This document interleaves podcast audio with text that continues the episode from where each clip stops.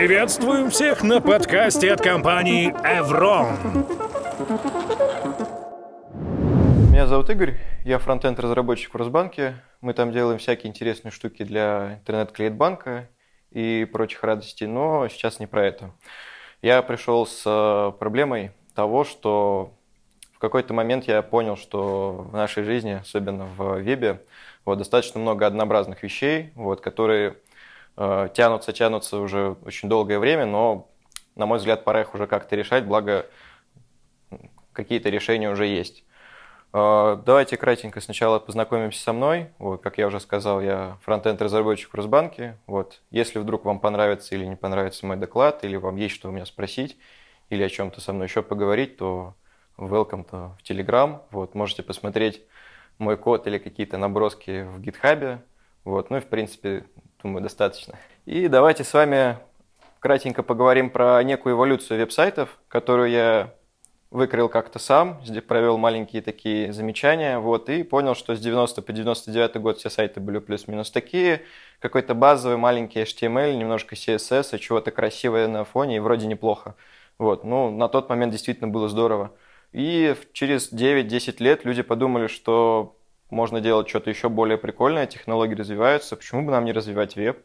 И начинают делать что-то более информативное, появляются вот эти бэмы, которые пришли, да, еще, еще какие-то интересные штуки, вот, названия которых я уже забыл или не знаю просто.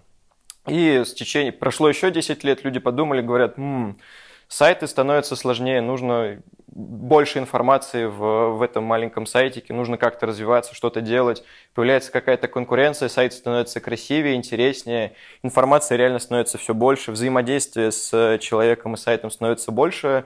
И сейчас мы с вами в 2021 году, все только начинается, и можно, в принципе, э, начать делать выводы того десятилетия, которое у нас прошло, да, и поговорить про минусы, которые я лично заметил с движением веба. Вот. Несмотря на то, что я все-таки зумер, вот, у меня все равно есть минусы, которые пришли со временем. Вот. Первое – это недостаточно полная визуальная информация. Например, давайте представим ситуацию, что я хочу купить э, какой-нибудь мебель да, или стол, что угодно, например – из декора к себе квартиру. И я начинаю смотреть сайты. То есть я захожу в любой совершенно магазин, и что мне там предлагается? Это 5 или 10 картинок э, с разных ракурсов можно посмотреть с этой стороны, можно с этой, а, или записать э, что-нибудь еще, да, или там, не знаю, короче, очень-очень много э, каких-то статичных картинок, которые я начинаю смотреть, но мне все этого мало, и все мои друзья, все мои знакомые или коллеги говорят, ну, я посмотрел эту штуку, она вроде прикольная, но мне нужно покрутить ее в руках или поехать в магазин и посмотреть. Ну, come on. Типа, сколько можно, это уже длится очень-очень долго. Заезженный подход к UI UX – это как следствие того, что сайты плодятся, вроде бы ничего нового не происходит в крупных сайтах, вот, и это идет как следствие. И еще одно следствие следствия – это однообразное множество приложений, веб-приложений, которые из этого всего вытекает. То есть никто уже ничего особо так и не придумывает, вроде все неплохо. Ну, они сделали так, народ туда заходит, зачем что-то придумывать, да? Очень простой бизнес-кейс, но все-таки это минус уже сейчас. Окей, э, минусы есть, э, проблема есть, и задаемся вопросом, а как можно решить проблему этой информативности? Ну, давайте порассуждаем совсем уже логически. Это еще больше фотографий для объекта, как я уже говорил. Давайте сделаем 10-15 этих фотографий. Может быть, человек поймет, что это то, что ему нужно. Э, или просто появится какая-то полная информация, или он, короче, в его голове сложится вот эта вся картиночка, которую он так долго ищет. Вариант – можно записать видео, гиф, куда можно взять эту вещь, записать видео или, или пройтись и сделать такое маленькое превью. Вот так делают много интернет-магазинов, особенно вещей. Вот, но, блин, все-таки там какой-то еще один человек, возможно, это модель, не я. Я не уверен, что это мне подойдет. А, информативность все еще не решена. Проблему можно решить намного проще. Это просто посмотреть в сторону 3D и не выдумывать больше ничего. Э, чтобы делать вот такие вот прикольные штуки. Что я подразумеваю сейчас под 3D, это то, что можно объект посмотреть, покрутить, приблизить, отдалить. Вот, и, в принципе, творить вот такие вот прикольные, интересные штуки. Э, может быть, чего-то больше, может быть, чего-то меньше, но суть не меняется. Э, окей, у нас есть 3D, у нас есть проблема, и давайте теперь решим, а кому не хватает 3D конкретно. То есть не нужно же это давать абсолютно всем, это было бы достаточно глупо. Э, первое, что приходит в голову, это промышленное производство. Например, производство каких-то, я не знаю, гаечек, сборочных единиц, да, то есть это фабрики, заводы, которые что-то выпускают. То есть на дворе опять-таки 21 год, люди до сих пор берут ватманы, листы А3, А4, чертят чертежи. И если вдруг э, рвется какой-то маленький кусочек этого чертежа, происходит неделя или две недели, это просто все перерисовывается. Э, довольно странно. Почему бы не внедрить что-то похожее, чтобы работник или э, какой-нибудь бригадир мог просто взять детальку, сборочную единицу, просто покрутить ее на планшете, на компьютере, на телефоне, и у него уже есть та полная информация, которая у него есть э, в огромном чертеже. Вот. Ну и, соответственно, бумагу переводить не нужно, тоже достаточно круто. Это интернет-магазины, про которые я уже говорил, одежда, посуда, мебель, да, все что угодно, на самом деле, что мы покупаем. Э, это авто, мото, лодочные салоны, то есть покупка достаточно дорогая, и опять-таки хочется немного интерактивности добавить, особенно для автомобилей. Почему бы там не посмотреть, открываются те же двери, зайти в салон, э, провести какую-то маленькую интерактивность, даже пускай это будет не интернет-магазин, да, а просто какое-то маленькое промо для автомобилей. Было бы очень круто на самом деле. Э, и у меня будет хоть какое-то уже визуально более полное понимание того, как это работает, э, что у меня там есть, хочу покрутить головой, и чтобы это было близко с реальностью. Звучит неплохо. И, ну и, конечно, такая достаточно для меня актуальная проблема – это жилые комплексы, коттеджные поселки. То есть, опять-таки, все то же самое, что и с автомобилями, и с какими-то другими средствами передвижения, только уже непосредственно с жильем, потому что те же самые объявления об аренде квартир, коттедж, да, или покупки, а, иногда типа фотографий, ну, на мой взгляд, совсем не хватает. И люди сейчас э, изворачиваются таким образом, что записывают видео. Ну, видео это, конечно, прикольно, но если бы была хоть маленькая возможность сделать более доступным э, именно вот этот вот э, интерактив панорамный, когда ты заходишь, что-то смотришь, это прям было бы супер круто. Ну и вообще любой сайт, который хочет вообще вау-эффект, это промо-сайтики, лендинги, я не знаю, абсолютно разные. Куда можно только это строить, это можно строить, благо сейчас уже везде, но про это поговорим попозже. И Вроде бы все есть, да, то есть проблема есть, э, решения какие-то есть, можно уже заканчивать доклад, но нет. Э, Все-таки э, задается вопросом следующим, а почему же это не используют? Я поговорил с своими коллегами, я поговорил с продуктами разных фирм и с работниками интернет-магазинов, авто, мотосалона и всех тех, кого я перечислил, и вы, вывел несколько топ-ответов, которые мне поступали в ходе опроса, а почему вы это не используете, хотя э, все подтвердили некую такую недосказанность в визуальном плане. Ну и топ-1 ответ это, конечно же, слишком дорого. То есть, о, это что, значит, мне нужно нанимать какого-то отдельного специалиста, да, или а что это, мне теперь вместо 10 фотографий нужно сделать какой-то 3D-рендеринг, и, и что это будет не день, а неделя? Ну, ну, ну что вы, как бы, зачем это делать? Вроде же и так работает. Но окей, это самый такой частый. Вот, топ-2 он уже идет от программистов, это очень высокий порог входа, то есть когда ты начинаешь говорить про 3D, а может быть вам здесь не хватает какой-то 3D-визуализации, человек говорит, ну, это ж мне нужно, получается, Ruby изучать, да, или не Ruby, нет, а, ну это мне нужно, значит, в OpenGL есть, а сначала в OpenGL, да, потом посмотреть, как работает WebGPU, и что-нибудь еще прочитать, да, то есть куда мне смотреть, а, принимается. Ну и топ-3 вытекающий из этого, с чего мне, собственно, начать, что мне делать, там, где документация, куда смотреть, какие есть best practice, может быть, есть какие-то комьюнити, метапы, э, тоже достаточно такой веский повод не использовать, но все же. Ну и вытекающее из всего этого третьего – это непонимание ситуации, когда это нужно применять. То есть пока у людей все еще вроде бы мы хотим, вроде бы нам это нужно, но какой-то четкого понимания, типа, это нужно мне здесь, все еще нет. Ну, это тоже объяснимо. Вот, ну окей, э, это все поправимо, э, поэтому нужно дальше рассказать про технологии, которые могут помочь реализовать 3D в вебе. Вот, ну, перво-наперво это, естественно, WebGL, да, это все то, с чего начинается, как правило, если не брать OpenGL. Вот, также из него же вытекает Canvas, э, также сюрприз, но можно сделать и на CSS и SVG. Вот вопрос третий, как это будет работать, но про это мы поговорим позже.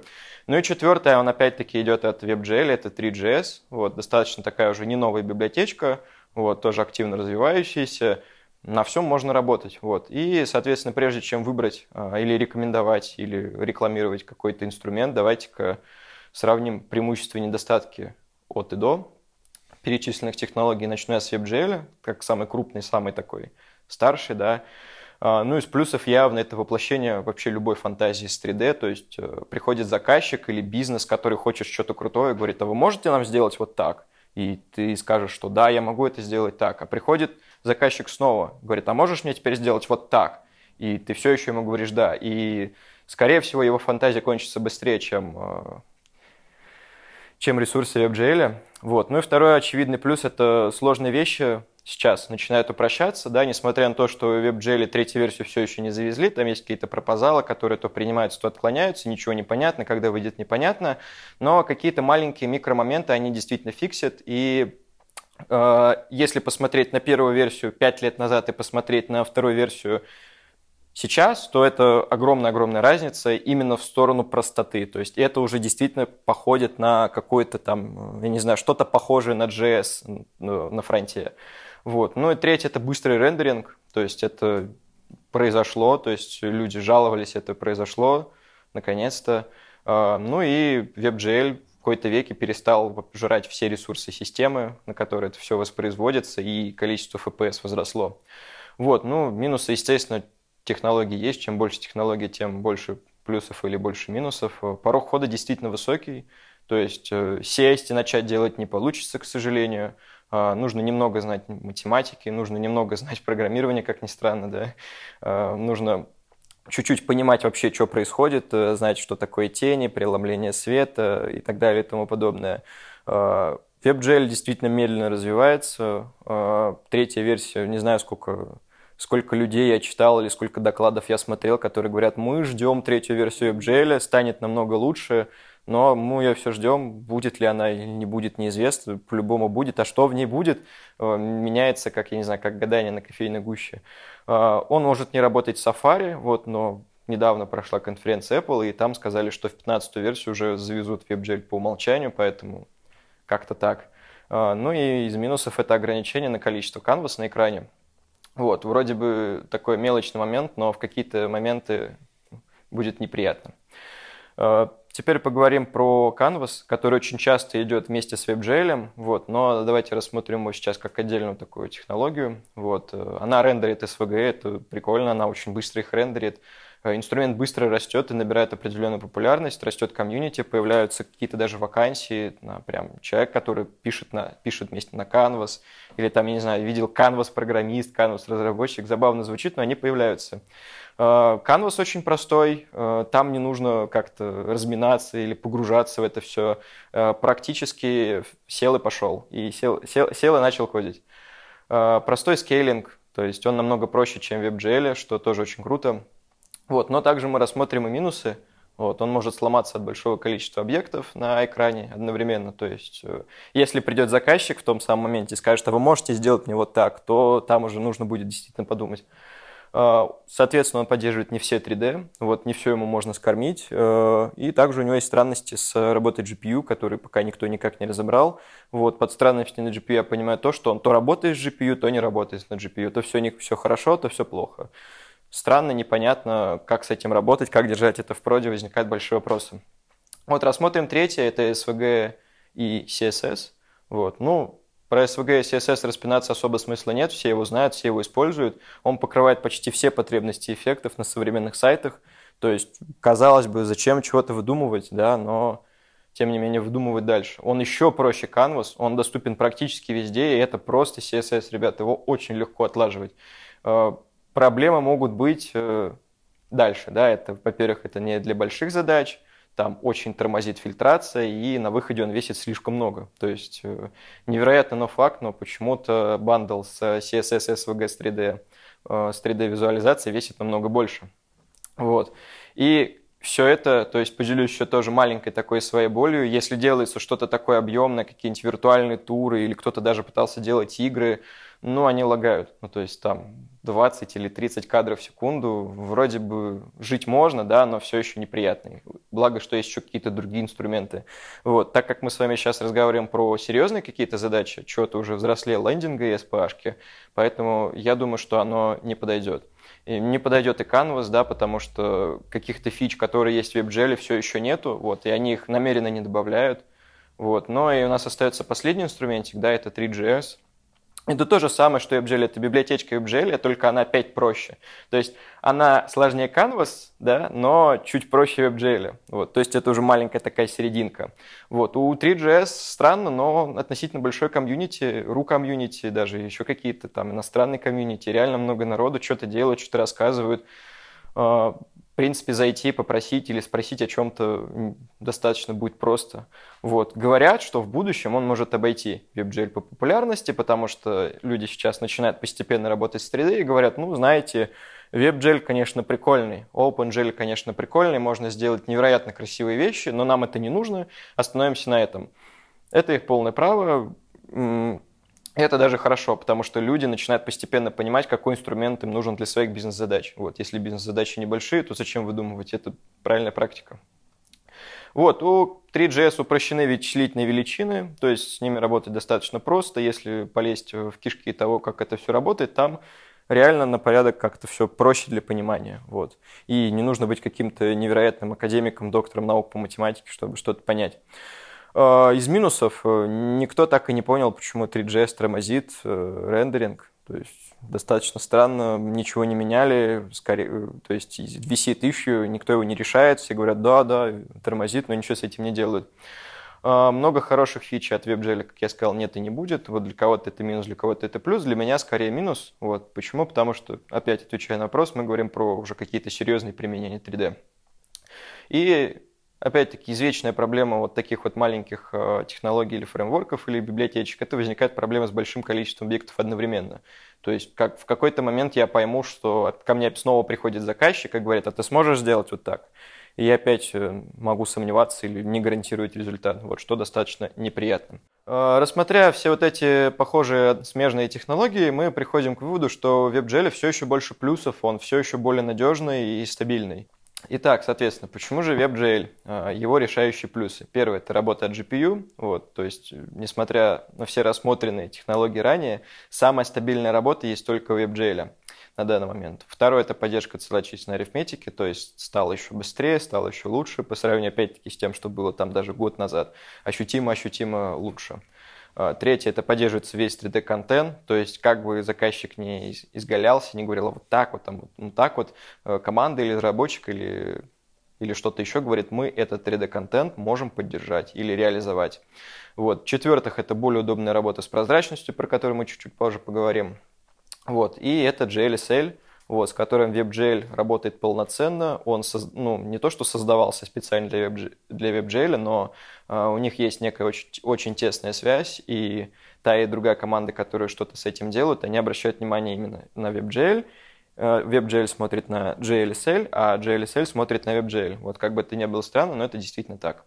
Вот, окей. При самый решающий вин WebGL, я уже говорил, но повторю еще раз, это кроссплатформенность. То есть она есть, Э, никуда не деться, вот это пришло, и с этим уже можно полноценно работать и жить. Окей, раз уж мы рассматриваем WebGL, давайте поговорим про топ-3 таких вот э, камушков в огород WebGL, которые я слышу практически постоянно. Э, говоря про самый такой частый, самый первый, это есть некий такой тезис или утверждение, что вот, мы сейчас сделаем с тобой 3D-объект, все будет намного круче, конечно, прикольнее, интереснее, но сколько же строк кода, Игорь? Это же там 500 строк кода на какой-то простой квадрат, который я просто хочу там покрутить в, в, трех, в трех пространствах или там измерениях. Да, такое действительно раньше было, если посмотреть э, три года назад, на четыре, то есть там ну, в первых версиях вообще какая-то уйма строк кода была, вот, но сейчас это ушло, вот, и почему я сейчас показываю именно треугольник, э, э, объясню, что прежде чем создавать какой-то визуальный 3D-объект в вебе, вот, это все всегда начинается с треугольничков. Вот, поэтому шутка про то, что вот там сидите, ребята, с умным видом, про какие-то формулы нам затираете, про математику, про все такое, вот, и вы сидите, просто рисуете треугольнички. Ну да, это то же самое, это как фронтендеры сидят с умным видом, пишут код, но красят кнопки. Вот, но это, конечно, не всегда так. Окей, давайте-ка начнем создавать свой маленький треугольничек и посмотрим, как это работает. На самом деле здесь практически весь код, который будет в данном случае. Давайте его с вами разберем. То есть первое-наперво, что нужно сделать, это определить JLSL, да, то, то как он работает. Вот. Потом показать, откуда брать данные, то есть в данном случае данной строкой мы смотрим, куда отправить данные. Вот. Потом у нас э, идет матрица поиска, которую мы запускаем. Э, потом создаем буфер, начинаем работать с буфером. Вот, э, и начинаем уже образовывать какой-то треугольник, показываем ему стороны, да, на, котором будет, на которых он будет располагаться. Вот. Но это еще, конечно же, не все. Вот, дальше нам нужно обозначить наш UI – то есть делается достаточно просто, то есть ось x, y, z, кто-то кто может по-другому называть, кто-то еще как-то, вот, обозначить минимум, максимум, вот, сказать ему, как ты будешь скейлить то или иное, там, то или иное пространство. Ну и, в принципе, с UM на этом все.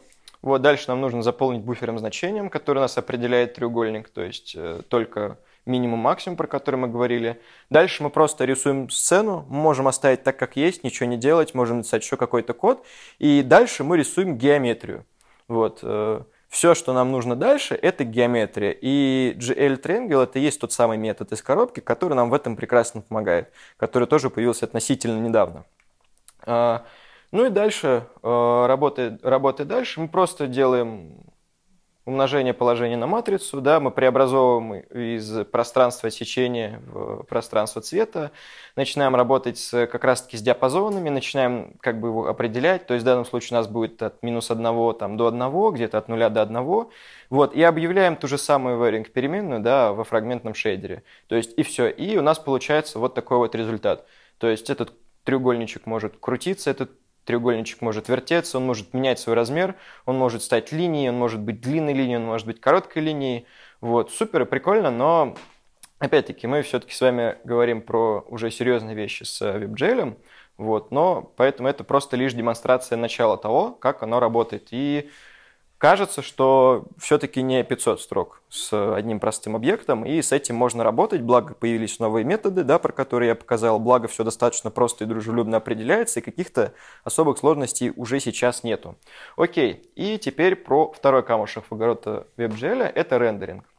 Окей, давайте-ка, прежде чем э, говорить что-то про рендеринг, да, давайте-ка мы разберемся, как работает рендеринг, и выведем маленький интегральчик того, как, в принципе, работает преломление света, как мы смотрим на 3D.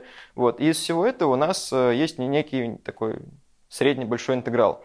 Вот. Это очень сложно. Как-то его решить аналитически достаточно трудно, поэтому можем его просто аппроксимировать. Вот. И аппроксимировав интеграл, у нас получается какое-то следующее уравнение. Вот. Э, опять-таки как-то достаточно странно, это все нужно уметь оптимизировать, нужно уметь варьировать все значения.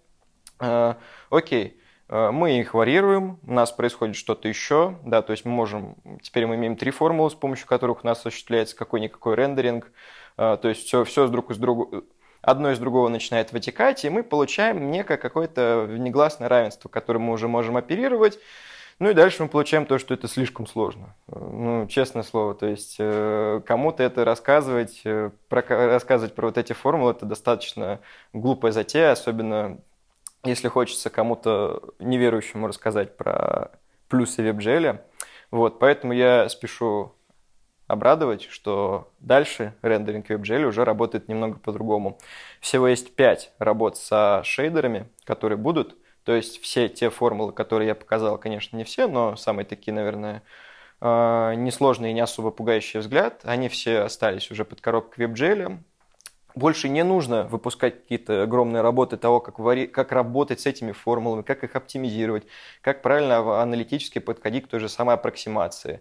А, Все свелось к достаточно простым пяти шейдерам, которые работают из коробки, которые подстраиваются под модель пользователя, модель программиста, или правильно сказать, которую он создает, и то есть в данном случае именно сейчас программисту уже не нужно там, знать слишком много математики или просто даже очень хорошо шарить в математике, чтобы понимать, как работать с объектом, как он преломляется, в каком случае там он будет красным, в каком случае он будет зеленым, то есть как работает RGB. Это уже не то, чтобы знать не нужно, но очень многие моменты можно опустить. Это достаточно круто и это, это естественно, естественно, дает э, некий такой профит для комьюнити, то есть придет еще больше людей, потому что порог кода становится ниже таким образом.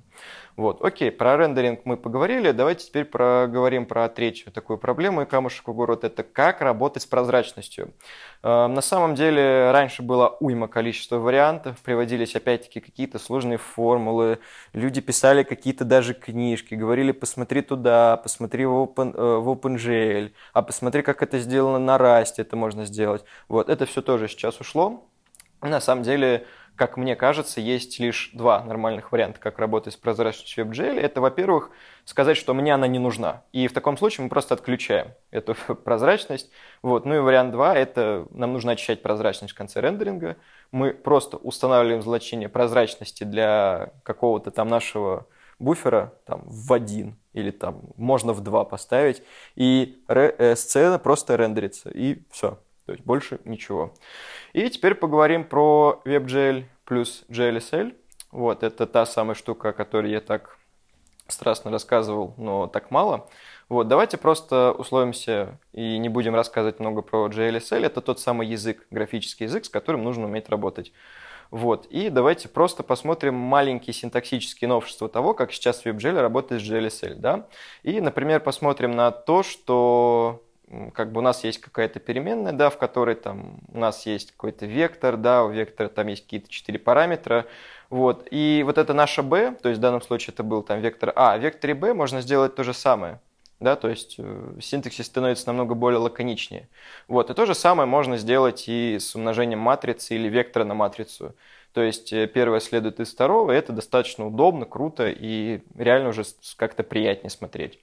И прежде чем говорить про WebGL и GLSL дальше, вот нужно сказать то, что GLSL — это строго типизированный язык, вот поэтому я просто покажу, как сейчас можно работать э, с ним вместе. Вот, к примеру, посмотрим, как можно использовать формат float, да, то есть опять стало намного проще. Вот его можно там привести integer к float, то есть тоже достаточно несложно стало, очень похоже на какой-то даже нативный JS. Вот. И та конструкция, которая у нас э, имеет один аргумент, да, имеет какой-то тип float, остальные какой-то тип t. Вот. То есть мы это, мы это начинаем все как-то варьировать этими значениями, подставляем минимум, берем там ширину, высоту, чего-то еще. Вот, и это уже опять-таки лишние строки кода. Вот сейчас это все производится к очень простой конструкции, вот, которая тождественно равна. И опять-таки с этим работать намного удобнее, приятнее, и не нужно городить огород кода. Вот, что что опять-таки доказывает то, что уже сейчас это все как-то по-другому воспринимается. А, окей, а, раз уж WebGL так круто, давайте посмотрим на, в принципе, примеры WebGL в продакшене. Вот, как я уже говорил, в продакшене сейчас очень широко используются всякие промо-сайтики, вот, то есть в данном случае я говорил про какую-то промышленную сферу, вот, и промышленная сфера стала выходить немного на это 3D, вот, но они начали, я так понимаю, с какой-то рекламы, то есть в данном случае это просто турбины, вот, это все можно покрутить, повертеть, перейти по ссылке и посмотреть все своими глазами. А, и следующий пример это Russian Pantheon, это сайт от русских ребят, да, который выиграл даже несколько премий по 3D-сайтикам, вот, а, они просто там показывают некий такой музей, есть какие-то элементы интерактивности, там можно что-то сделать, куда-то нажать, э, как-то повзаимодействовать уже с э, веб-приложением. То есть это что-то уже больше, чем промо. Вот, но, тем не менее, это уже, уже что-то и уже интереснее. Вот, окей, э, сайт это есть, но а что именно с перформансом приложения, вот, с WebGL Вот, специально, специально э, подумал про это вместе с вами и решил, что да, типа, это правильнее лучше замерять, чтобы не быть голословным. Вот, и на гифке можно посмотреть э, мои замеры вместе с э, того, как, как открывается, работает этот сайтик, как работает скролл, вот, тут, естественно, не весь этот сайт, а просто его маленькая часть, но, наверное, самая такая тяжелая, то есть где происходит вот этот вот, э, вот этот вот зуминг, масштаб, то есть все меняется, все как-то крутится, появляется какой-то контент и так далее. И мы можем видеть, что какие-то 60 FPS мы все-таки имеем, где-то даже больше, вот, а памяти тратится не так уж и много. То есть, э, если говорить прям тоже, опять-таки, простым языком, если где-то меньше 100 мегабайт, то уже жить можно. Вот, окей, но это самый первый пример, а второй пример это тот Garrett Turbo, про который я говорил. То есть, ну, это промо-сайт, и, в принципе, как-то говорить и распинаться о том, что это работает классно, я думаю, не нужно, все, все и так будут в это верить, вот, но для наглядности вот. А, на самом деле это далеко не все приложения, которые сейчас можно выделить и которые создавались прямо непосредственно совсем недавно. Есть ссылочка, которую я оставляю в презентации, на нее можно перейти. Это премия веб-сайтов по WebGL. Там есть все те э, проекты, которые я показывал, кроме Garrett Turbo. Э, все интересующие можно посмотреть там. Там есть какие-то концепты магазинов, там есть концепты каких-то автосалонов, там есть концепты каких-то редакторов. Э, много-много всего, спойлерить не буду, посмотреть обязательно.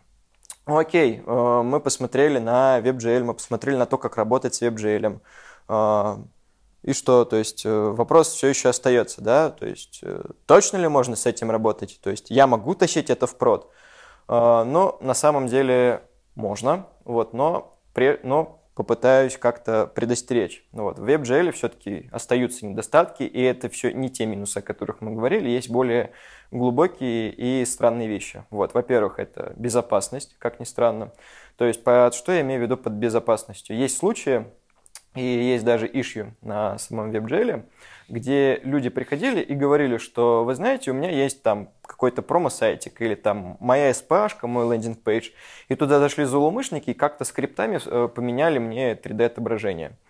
Вот, на самом деле достаточно критичный момент, и если говорить про то, что это будет не просто SPA, а какое-то какое большое приложение, то последствия могут быть достаточно печальными. То есть от потери репутации, там, вплоть до потери каких-то даже денег, э, возможно. Вот. Но это чинится, это фиксится, и я не думаю, что это как-то будет висеть э, в неведении очень-очень долго, но на текущий момент оно есть. Вот. В WebGL нет внятной документации. То есть WebGL является какой-то такой достаточно классической технологией из низкоуровневых языков программирования, где как таковой документации вот нету. То есть все Э, фронтендеры, они привыкли на данный момент, что если у тебя есть какая-то либо или технология, или фреймворк, ты идешь в документацию, там есть песочница, там есть какие-то э, best practice, там все рассматривается, размусоливается, переводится на 10 языков. Вот в WebGL такого нет. Это на самом деле достаточно печально. Вот. Э, почему? Мне кажется, во-первых, слишком много инфы, а во-вторых, как-то никто и не берется особо, потому что небольшой комьюнити. Ну и, соответственно, третий такой вот Минус это комьюнити, то есть э, нету такого, как в React, нету такого, как в Angular, нету такого, как во Vue, когда ты приходишь, э, у тебя есть какой-то вопрос, да, и ты либо находишь в интернете чувака, который это уже сделал, и говорит тебе, ой, смотри, я сделал вот эту штуку, которую ты ищешь, и там вот тебе статья, да, вот тебе там код Sandbox или что-то такое, там, или StackBits, и ты такой, да, это то, что нужно. То есть в WebGL такого очень мало, э, поэтому раз уж информации нет нужно идти и спрашивать у комьюнити, у людей, которые сталкивались с этой проблемой, а их на самом деле мало. Вот, особенно в СНГ. Ну и четвертое, хотелось бы, конечно, более быстрого развития. Э, из доклада в доклад, из статьи в статьи приходят люди и говорят, ну, WebGL есть первая версия, она была не очень, есть вторая, она достаточно прикольная, но третья будет намного лучше, она выйдет очень скоро. И это скоро все никак не наступает. От этого печально. А еще более печалит то, что у них есть какие-то определенные пропозалы, они то принимаются, то отклоняются, и нет четкого понимания того, станет ли лучше. Вот, это тоже такое маленькое внутреннее сомнение самого себя.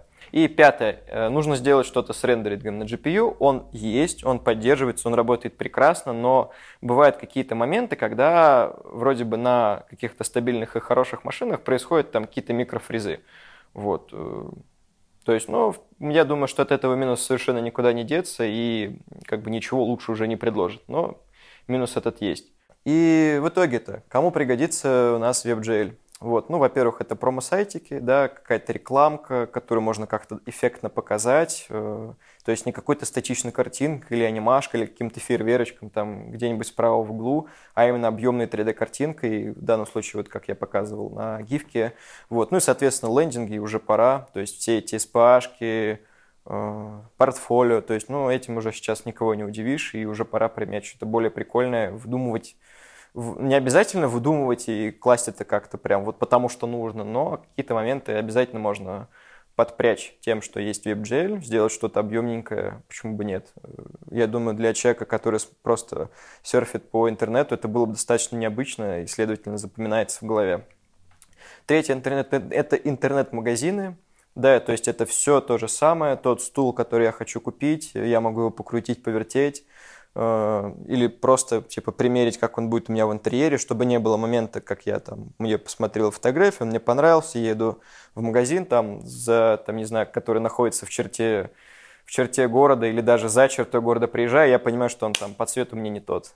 Э, или там, я не знаю, по форме он был немного другой. И вот это вот э, тоже известное высказывание «я думал, он другой». вот, чтобы таких ситуаций уже не возникало наконец-то. Вот, это сайты с объявлениями о продаже или аренда чего-нибудь. Ну, как бы в данном случае это условно применимый такой фактор. И я думаю, что все то, что плохо лежит и хорошо продается, или хорошо лежит, хорошо продается, почему бы нет? Э, например, сейчас автомобили уже делают такую панорамную съемку, почему бы не пойти чуть дальше? Э, это производство чего-нибудь по чертежам и схемам. Я в свое время работал над подобной штукой в вебе. Э, мы делали для производства некую штуку. Это был некий такой task manager, да, это такая джира для производства промышленного, где вместо чертежей и дай какую-нибудь там гаечки, которая в трех плоскостях вот так вот лежит, там очень много таких разных интересных цифр изображено было. А теперь появлялось объемное изображение, которое человек, который должен был сделать, просто брал планшет, компьютер, Э, с телефоном не очень хорошо работало, просто крутил там мышкой, пальцем и такой, все, оп, окей, там пошел там, за станок или еще куда-то и сделал это. И по отзывам времени экономилось достаточно много, вот, но и людям больше всего нравился этот элемент интерактивности с деталью. То есть не приходилось э, раскрывать вот этот огромный ватман, да, или какой-то лист, посмотреть на него так, подойти с линейкой, все уже плюс-минус было. Ну и поговорим о том, что будет в WebGL уже очень скоро. Ответ простой. Ничего. То есть, кроме третьей версии, ничего. А, вы меня спросите, неужели это, типа, конец? Типа, все, мы имеем, что имеем, но на самом деле нет. А тенденция, нужно как бы кокнуть этот вопрос глубже и поговорить про тенденции развития 3D в вебе в принципе. Вот, они не только на WebGL, нужно смотреть чуть более широко, как мне кажется, и нужно начать с WebGPU. Вот. Э, достаточно старая штука, про нее уже очень много сказано и написано, вот, но в последнее время она развивается какими-то семимильными шагами, и наблюдать за этим достаточно интересно, как бы даже как какой-то результат, наверное, скорее непредсказуем, чем предсказуем. Вот. Второе – это низкоуровневые API в графике, то есть их становится больше, они становятся лучше, с ними приятнее, удобнее работать, э, как-то как так насчет этого. Третье – это OpenGL, о котором я уже говорил. Все-таки, если хочется смотреть на то, как развивается WebGL, да, смотреть, как развивается 3D, нужно все-таки хоть немного знать э, про OpenGL. И резюмируя, хотелось бы сказать про то, что WebGL уже достаточно развит, как мне кажется, для задач серьезнее лендингов, как я уже сказал. Вот, в некоторых приложениях 3D действительно не помешает. То есть на сегодняшний день они мне применяются, но, казалось бы, почему бы и нет вроде бы проблема есть, да, решение какое-то есть, осталось лишь только просто прийти или сесть и начать это делать. А, вообще, третий, то, также это синтаксис, и сама технология не стали достаточно простыми, то есть намного проще, чем были, вот, станут ли проще, неизвестно, вот, но мне кажется, что в принципе и так норм. Вот, ну, четвертое, это появилась кроссплатформенность, а, теперь все, то есть уже на всем чем угодно практически из популярного. И как следствие, да, и как факт, оно идет на уже очень старых устройствах. То есть не будет момента, когда человек, там, имея какое-то плохое устройство, ПК, ноутбук, телефон, планшет, он будет говорить, что у меня это не воспроизводится. То есть там либо там какой-то воринг или ошибка, что там с WebGL там не поддерживается, не работает, или там э, или там еще какие-то подобные казусы, а будет именно то, что там, ну, может быть, чуть-чуть подлагивает, потому что у тебя там, ну, слишком плохой телефон а, или компьютер, вот, но опять-таки уже, уже не критично. Это был подкаст от компании Evron. Подписывайтесь и следите за нами на всех стриминговых площадках.